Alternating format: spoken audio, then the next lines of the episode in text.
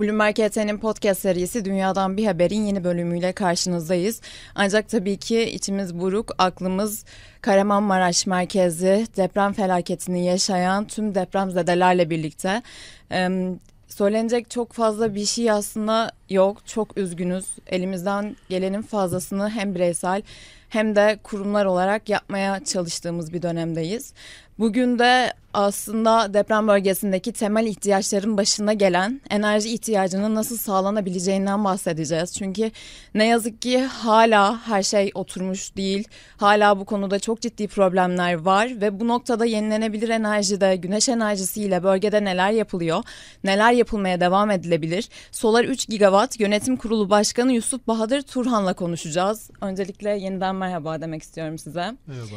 Ee, bahsettiğim gibi aslında deprem bölgesinde ciddi bir enerji ihtiyacı var. Ancak bunu karşılayabilecek altyapı zaten görüldüğü gibi yok. Bu yüzden burada yenilenebilir enerji firmalarının, şirketlerinin güneş enerjisinin ön plana çıktığını görüyoruz aslında. Oradaki en azından e, biraz da olsa o enerji ihtiyacını karşılayabilmek için orada çalışmalar yürütüldüğünü görüyoruz. Bu konu hakkında neler söylemek istersiniz? Görünenin arkasında neler var? Bu çalışmalar nasıl yapılıyor?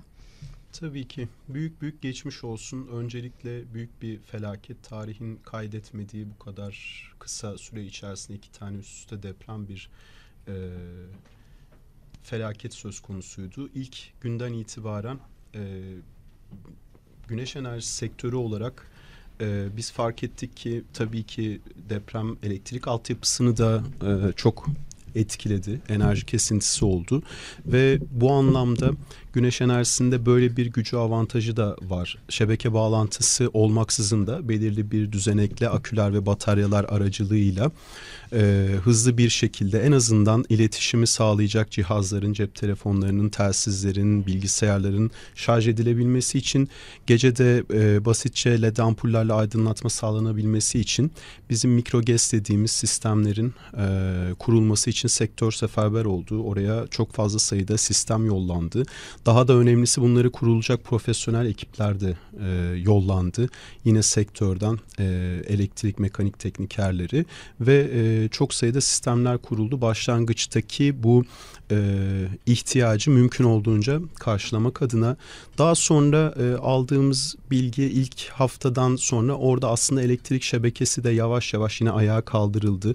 Yollanılan teknik elemanlar çünkü sadece bu sistemlerin kurulmasıyla değil oradaki elektrik altyapısında. Çünkü ne olursa olsun sizin bu e, portatif mikrogeslerle oradaki enerji ihtiyacını tamamen karşılama şansınız e, yok e, ya da jeneratörlerle aslında şebekenin ayağa kaldırılması önemliydi. O yönde de çok büyük çalışmalar e, yapıldı. O noktada şunu sorayım ben şimdi 11 deprem bölgesi e, olarak belirlendi. 11 bölge 11 il. İyi. En son Elazığ'da dahil edildi bu bölgelere. Hangi bölgelerde yaygın? Hepsine ulaşılabildi mi? aslına bakarsanız bizim sektör olarak yoğunlukta tabii en e, fazla etkileyen Hatay ve Maraş hı hı. illerinde. E, diğer illerde biraz daha işin aslı tabii ki biz oraya e, eğilebildik. E, fakat şunu söylemek lazım ki aslında biraz da neyi gösterdi? Biz başın yani bu, bu depremin çok öncesinde de tabii ki aslında elektrik üretiminde özellikle e, yenilenebilir enerjinin şebeke arz güvenliği açısından da çok önemli olduğunu, bunun özelinde de güneş enerjisinin e, dağıtık üretime imkan verdiği için dağıtık üretim dediğimiz elektriğin küçük küçük santrallerle tüketildiği yerde üretilmesi. Bunun biz en çok e, verimlilik açısından altını çiziyorduk. Çünkü elektriği taşımak gerçekten bir verimsizlik yaratıyor. O hatlarda bir kayıp var. Ee, eğer ki tükettiğiniz yerde hemen üretirseniz bu taşımayı aza indirdiğiniz için çok daha verimli oluyor e, ürettiğiniz elektriğin kullanımı. Bu anlamda büyük katkı sağlayacağını söylüyorduk. Fakat e, bu felaket elbette ki pek çok şeyi değiştirecektir. Bu anlamda da şunu ortaya çıkardı ki gerçekte dağıtık üretimi çok daha fazla şekilde başarmış olsaydık, şebekemizi daha küçük küçük parçalara bölmüş olsaydık ki bu da üretim tarafında buna en uygun kaynak güneş enerjisidir. Çünkü güneş e, her yerden belirli bir oranda ulaşabildiğiniz bir kaynaktır. Yani rüzgar her yerde esmez ya da su her yerde olmaz. Yine yenilenebilir kaynaklar anlamında bahsediyorum. Zaten termik santraller maliyet açısından çok çok büyük yapmamız gerekiyor. O eski şebeke yapısının bir e, unsuruydu. Büyük termik santrallerde uzakta üretelim elektriği ve en küçük prize kadar taşıyalım. Bu artık e, günümüz modern şebeke sisteminde terk edilen bir düzen verimsizliği nedeniyle. E, diğer tarafta yenilenebilirde de bu dağıtığa en uygun olan e, kaynak güneş enerjisiydi. Zaten oldukça da yaygınlaşıyordu aslında ama bu yaygınlaşmanın gördük ki şebekeyi böyle mikro parçalara bölmek bizi bu tip e, afetlerde de kırılganlığımızı azaltacak bir unsur. Bu anlamda da aslında yine e, öne çıkarmalıyız. Kurulum kısmını sormak istiyorum orada neler yaşandı aslında. Çünkü kurulum konusunda da önemli bir e, yani oranın oraya işte panellerin sevkidir ve kurulumudur. Onlar için ekstra bir ekip gönderdiğinizi de söylediniz zaten. E, bunlar nasıl gerçekleşti? Onu bir sorayım ben. Sonrasında da bu aslında deprem bölgelerindeki enerji yenilenebilir enerjiye geçiş kısmı nasıl sağlanabilir? Ondan bahsedeyim.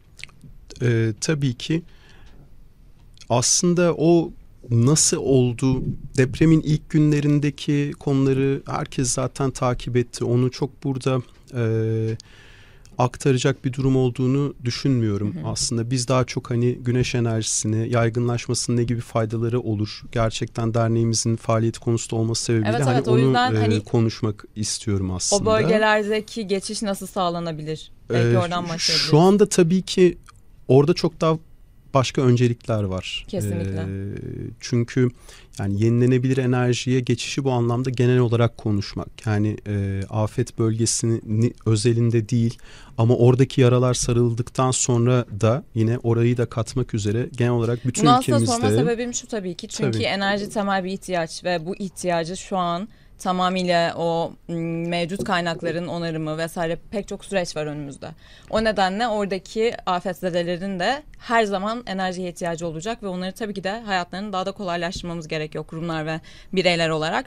O nedenle aslında sormak istedim. Yani e, bu geçişleri genel olarak Türkiye'de de güneş potansiyeli, güneş enerjisi potansiyeli yüksek bir ülke olarak biliniyoruz zaten. E, ancak bu geçişin hızlanması için neler yapıyorsunuz siz? Tabii. Ee, bu geçişin hızlanması için aslında ülkemizde son yıllarda oldukça güzel adımlar atılmıştı. Ee, Türkiye bunun öncesinde 2021 Paris İklim Anlaşması'nı mecliste onaylamadan önce daha ziyade Enerji Bakanlığı yoluyla yerli kömür e, politikası üzerine gitmişti. Biz e, başından beri bunun e, sürdürülebilir bir politika olmadığını düşünüyorduk. Çünkü e, dünyada da bütün konsept yenilenebilir temiz enerji üzerine gidiyor. Yaşanmakta olan bir iklim krizi var ve bunun etkilerinin azaltılması adına yenilenebilir kaynaklara e, önem vermemiz, fosil yakıtları azaltmamız e, gerekiyordu. E, artı artık hem ilk yatırım maliyetleri gereği olsun hem de dağıtık üretimin getirdiği istihdam avantajlarıyla olsun aslında hep en büyük kafadaki soru işaretlerinden biri de termik santrallerin değişimiyle e, açığa çıkacak istihdam açığı nasıl kapatılacaktı? Gerçekte aslında temiz enerji sektörü de bu anlamda bir e, yine avantaj sunuyor. Bunu bir sonraki raporumuzda Solar 3 Gigawatt olarak biz de inceleyeceğiz. Dolayısıyla her anlamda bir kazan kazan durumu e, vardı ve 2021'de sonunda mecliste de aslında anlaşma imzalanmıştı da mecliste onaylanmamıştı. Onaylanmasıyla beraber bir de 2053 net karbon sıfır hedefi kondu. Bu da çok önemli bir gelişmeydi Türkiye. Ondan sonra peş peşe e, yenilenebilir enerjinin bunun özelinde de güneş enerjisinin yaygınlaşması ile ilgili hedefler konmaya başladı.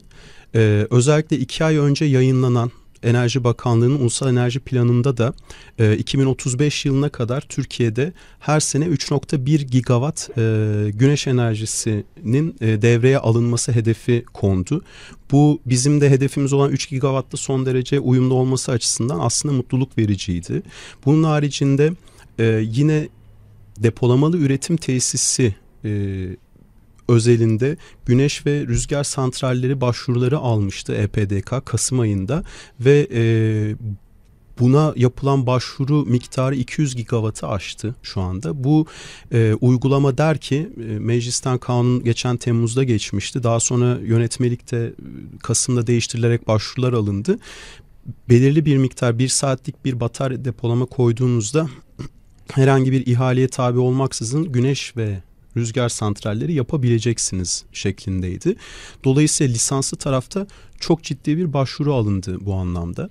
Lisanssız tarafta da yine e, lisanssız dediğimiz öz tüketim için yapılan e, sizin öz tüketiminiz için yapılan e, yenilenebilir enerji kaynaklarına dayalı santraller ki bu anlamda da yine güneş çok avantajlıydı. Çünkü özellikle çatı ve cephe uygulaması yapılabilmesi ya da hani dağıtık anlamda her yere kurabiliyor olmanız bir arazide.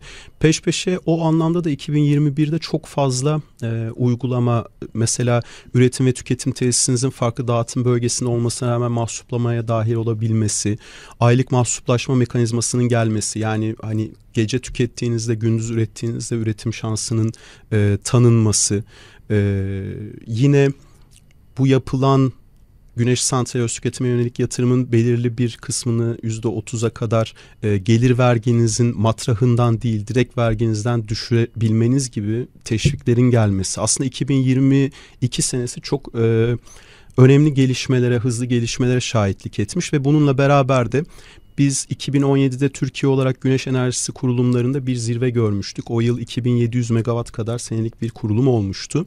Daha sonra bahsettiğim Enerji Bakanlığı'nın yerli kömür politikası nedeniyle bu kurulumlara biraz el freni çekildi ve seneden seneye düşerek maalesef 2019 senesinde 900 megawatt'a kadar senelik kurulumlar düşmüştü. E, şimdi biz geçen yıl gördük ki burada tekrardan bir e, 1400-1500 megawattlık bir kurulumla beraber bu dipten artık yavaş yavaş başını kaldırmaya başlamış ve yeniden yenilenebilir enerji kurulumlarımız, bunun üzerinde de güneş santrali kurulumlarımız çok e, hızlanmaya e, başlamıştı.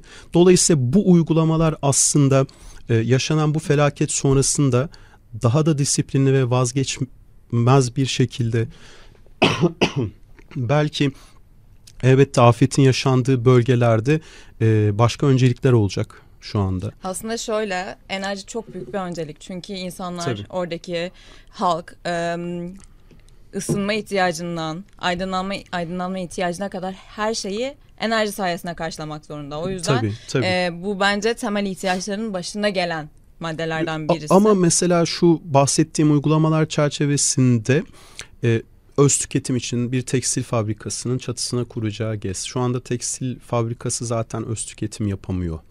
Ee, o o anlamda diyorum. Aha, Yoksa anladım, hani anladım. bu yaraların sarılması dediğimiz tabii ki 3-6 aylık e, süreçtir. Bu travma çok daha uzun sürer ama en azından teknik anlamda yani o onun için söyledim belki bu yıl.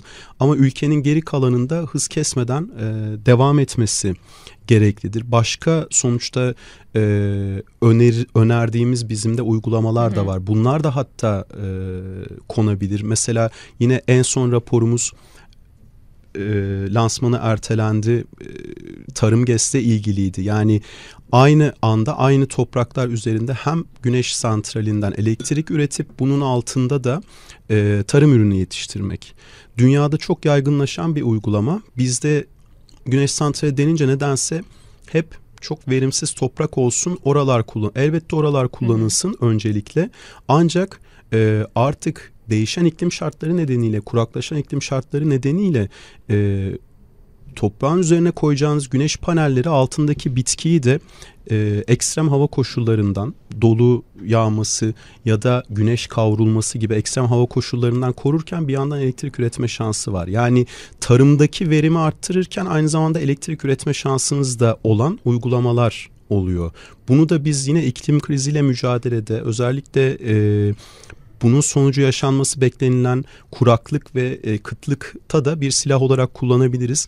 Bu tip uygulamaların da mevzuatımıza girmesi ve yaygınlaşmasıyla aslında çok hızlı bir şekilde güneş gücümüzü arttırabilir. Bu anlamda büyük avantaj sağlayabiliriz.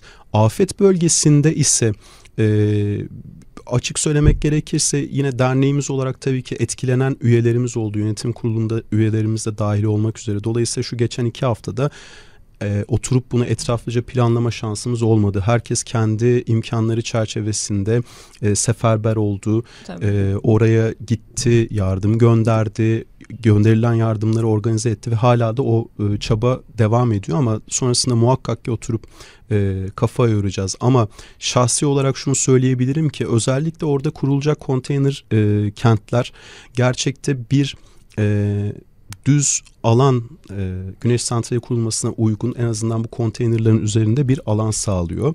E, bunların her birini tabii ki tek tek depolama bir akülü depolama ile beraber panel koyup birbirinden bağımsız elektrik üretmesi o çok maliyetli ve bir e, fazlasıyla lüks olur. Ona harcanacak para belki çok daha fazla imkanların getirilmesi için kullanılabilir. İlerleyen süreçte. Evet de. ama şu süreçte bile aslında o kentlerin kurulduğu alanlarda konteynerların üzeri e, bir adeta arazi tipi güneş santrali gibi tasarlanarak hem öncelikle onların öz tüketimi için ama fazlasında da e, yine şebekeye bağlı tabii sistemden bahsediyorum. Şebekeye elektrik vermek üzere e, tasarlanıp e, düşünülebilir ki e, o konteyner e, kentlerdeki insan yerleşimi inşallah e, aktarıldıktan sonra da insanlar orada geçici olarak kalacaklar.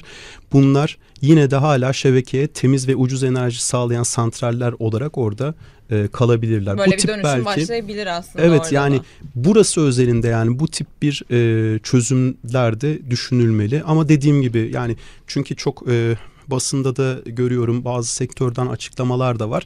Yani bu konteynerlerin her birinin panel koyalım, akü koyalım, off grid sisteme bağlı olmaksızın kendi şeyini yetsin demek bu, bu oraya yerleşecek insanlar bunun işletmesiyle uğraşamazlar. Yani hani off grid uzun bir süreç benim de sizin anlattığınızdan anladığım kadarıyla. Hem uzun hem maliyetli bir süreç. Maliyetli yani hatta şöyle maliyeti gözünüzde canlandırmanız açısından yani o kurulacak konteyner kadar bir maliyet demek. Tek başına bir off grid sistemi o konteynerlerin üzerine tek tek koymak yine dediğim gibi yani şahsi ben e, konudaki tecrübeme dayanarak e, şu an tabii de temel ihtiyaçlarından birisi Aynen. barınma olduğu için dediğiniz gibi o maliyet şu an için e, oraya aktarılması daha hızlı evet. bir şekilde daha mantıklıdır ama yine de bu alanlar aslında bir e, güneş santrali alanı olarak komple bütün panellerin birbirine bağlı olduğu yani hani güneş santrallerini gözünüzde canlandırın onların belki daha yüksek ve altına konteynerlerin kurulduğu bir yapıyı e, düşünebilirsiniz yani bu seçenek seçenekleri göz ardı etmeksizin mantıklı bazı dönüşümde dediğim gibi yani biraz daha zaman geçince aslında daha e,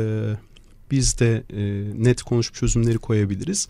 Fakat gördüğümüz şu ki biz artık e, zaten modern şebeke yapısının da gerektirdiği pek çok başka nedenle hem maliyet açısından hem e, verimlilik açısından gerektirdiği dağıtık e, üretim ve tabii ki işte hani tüketimin olduğu yerde üretim e, konusunu bu tip afet durumlarında da enerji sistemimizin kırılganlığını azaltması açısından e, yaygınlaştırmalıyız. Buna da en uygun kaynak güneş.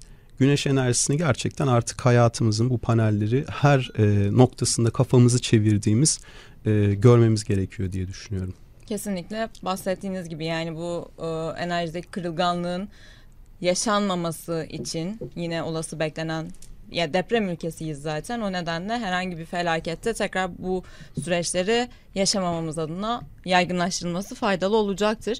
Ee, bir de sizin daha ucuz elektrik.com e, diye bir siteniz var aslında. Burayı evet. ben incelediğimde aslında herkesin böyle girip e, çok basit bir şekilde Türkiye'de rüzgar enerjisinin kapasitesine, güneş enerjisinin kapasitesine, e, bu kapasiteler artında neler olur, maliyet ne kadar düşer bunları görüyoruz aslında. E, sizin bahsetmenizi rica edeceğim. Orada neyi amaçlıyorsunuz? Tabii ki e, o çalışma şöyle bir fikirden çıktı. Biz elbette ki hep e, söylüyorduk aslında artık seviyelendirilmiş elektrik maliyetleri açısından ki bu işletmedeki maliyetler, e, ilk yatırım maliyetleri, sigorta maliyetleri yani komple bütün maliyetleri içine alan bir parametredir.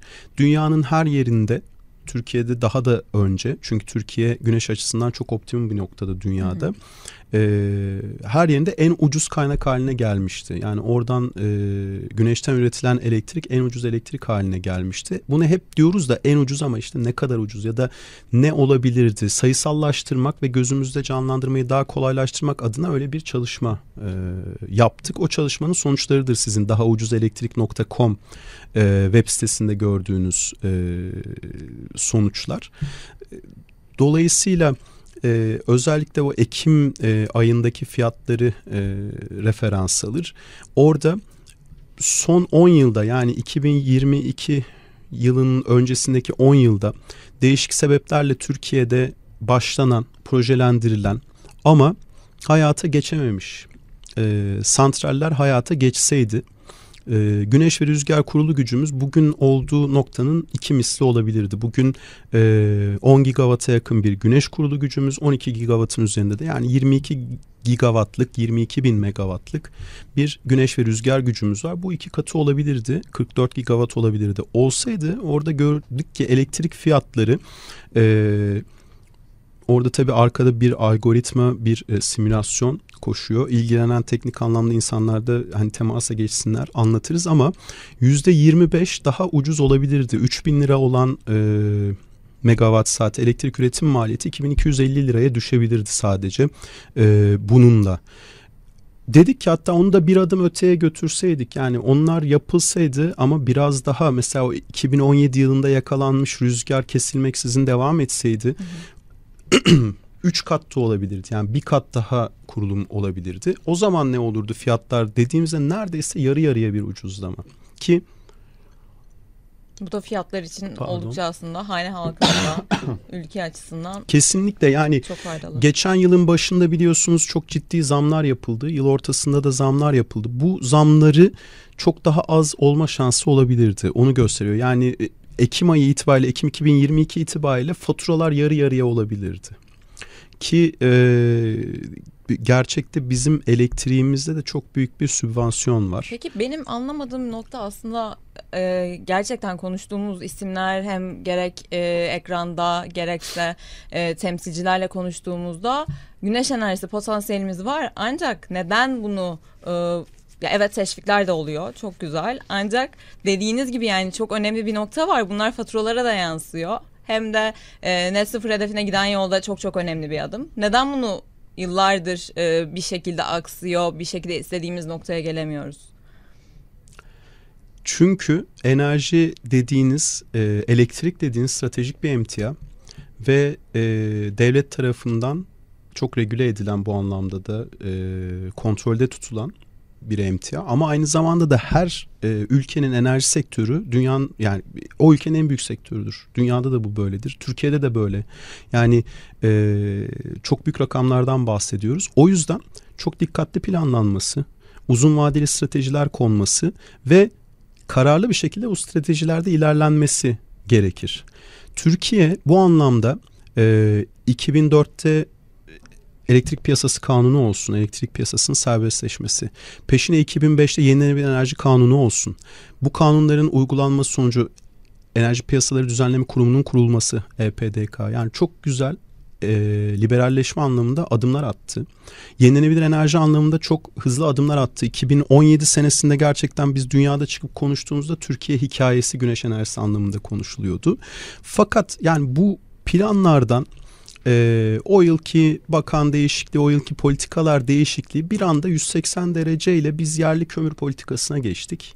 Sonra geçen yıl 2021 özür dilerim geçen yıldan önce 2021'de de Paris İklim Anlaşması onaylanması tekrar 180 derece döndüğümüz yerden tekrar 180 derece döndük el freniyle. Yani bu tabii kafamız gözümüz yarıldı bizim enerji sektöründe belki çok kimse şey yapmıyor ama o aracın içerisinde.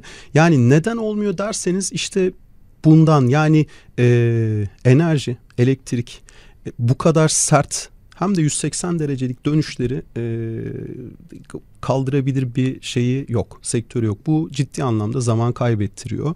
Biz maalesef e, bu zamanı kaybettik 2017-21 e, arasındaki 2017 yılında tamamı olduğu için 5 yıllık dönemde. E, ama şimdi tekrardan ivmeleniyor hala da e, bu ülkenin dinamizmi çok büyük, girişimci ruhu çok büyük. O yıllarda edinilmiş ciddi bir know-how var. E, insan hı hı. E, yetiştirilmiş insan e, olarak artı bütün dünyada Türkiye'de dahil olmak üzere yenilenebilir enerji yatırımlarına da ciddi bir finansman desteği var. Bugün e, pek çok kaynaktan e, yurt dışı yurt içi çok rahat bulabiliyorsunuz. Yani hakikaten konuşulan konu finansman değil daha çok bu emtia krizinden ve lojistik krizinden kaynaklı hani malzeme ekipman bulma e, şeyi daha büyük sıkıntı ve tabii ki kapasite konusu. Ama kapasite konusu da Türkiye'de gerçekten 2022'nin e, açık konuşalım ikinci 6 ayında son 10 yılda olmadığı kadar rahatlamıştı. Yani çünkü idare bunu gördü. Çok ciddi şekilde alarm verdiğini, sinyal verdiğini elektrikteki pahalaşmanın. Bu sefer de bir anda o kadar büyük bir şey açıldı ki bakın 200 depolama kısmı bu sefer Evet depolamalı üretim başladı. depolamalı üretim şeyi de açıldı ama bakın 200 gigawatt başvuru demek e, Türkiye'nin bütün kurulu gücü bugün yani bütün kurulu güçten kastım e, kömürle çalışan termik santraller, doğalgazla çalışan termik santraller, e, barajlar bütün hepsinin toplamı 100 gigawattır. Yani bunun iki katı bir başvuru geldi. Neden? Çünkü o kadar yıl durup durup durup hiç almayıp başvuru bir anda alınca da bu sefer müthiş bir yığılma oldu. Bunları ayırması, değerlendirmesi de ayrı bir şey yine oraya geliyoruz aslında. Stratejik anlamda bir politika belirlenmesi ve uzun yıllar kararlılıkla uygulanması çok önemli. Yoksa yani durup durup açarsanız bu sefer de bir şey hani arkada biriken e, barajdan bir anda patlamayla sel oluyor. Talebi işte o karşılama kısmı evet. öne çıkıyor. Halbuki sürekli bir akışla bu şey yapılsaydı geçtiğimiz yıllarda da e, bugün daha rahat bir noktada olurduk. Yine de e, sizin sorunuza cevap vermek için söyledim.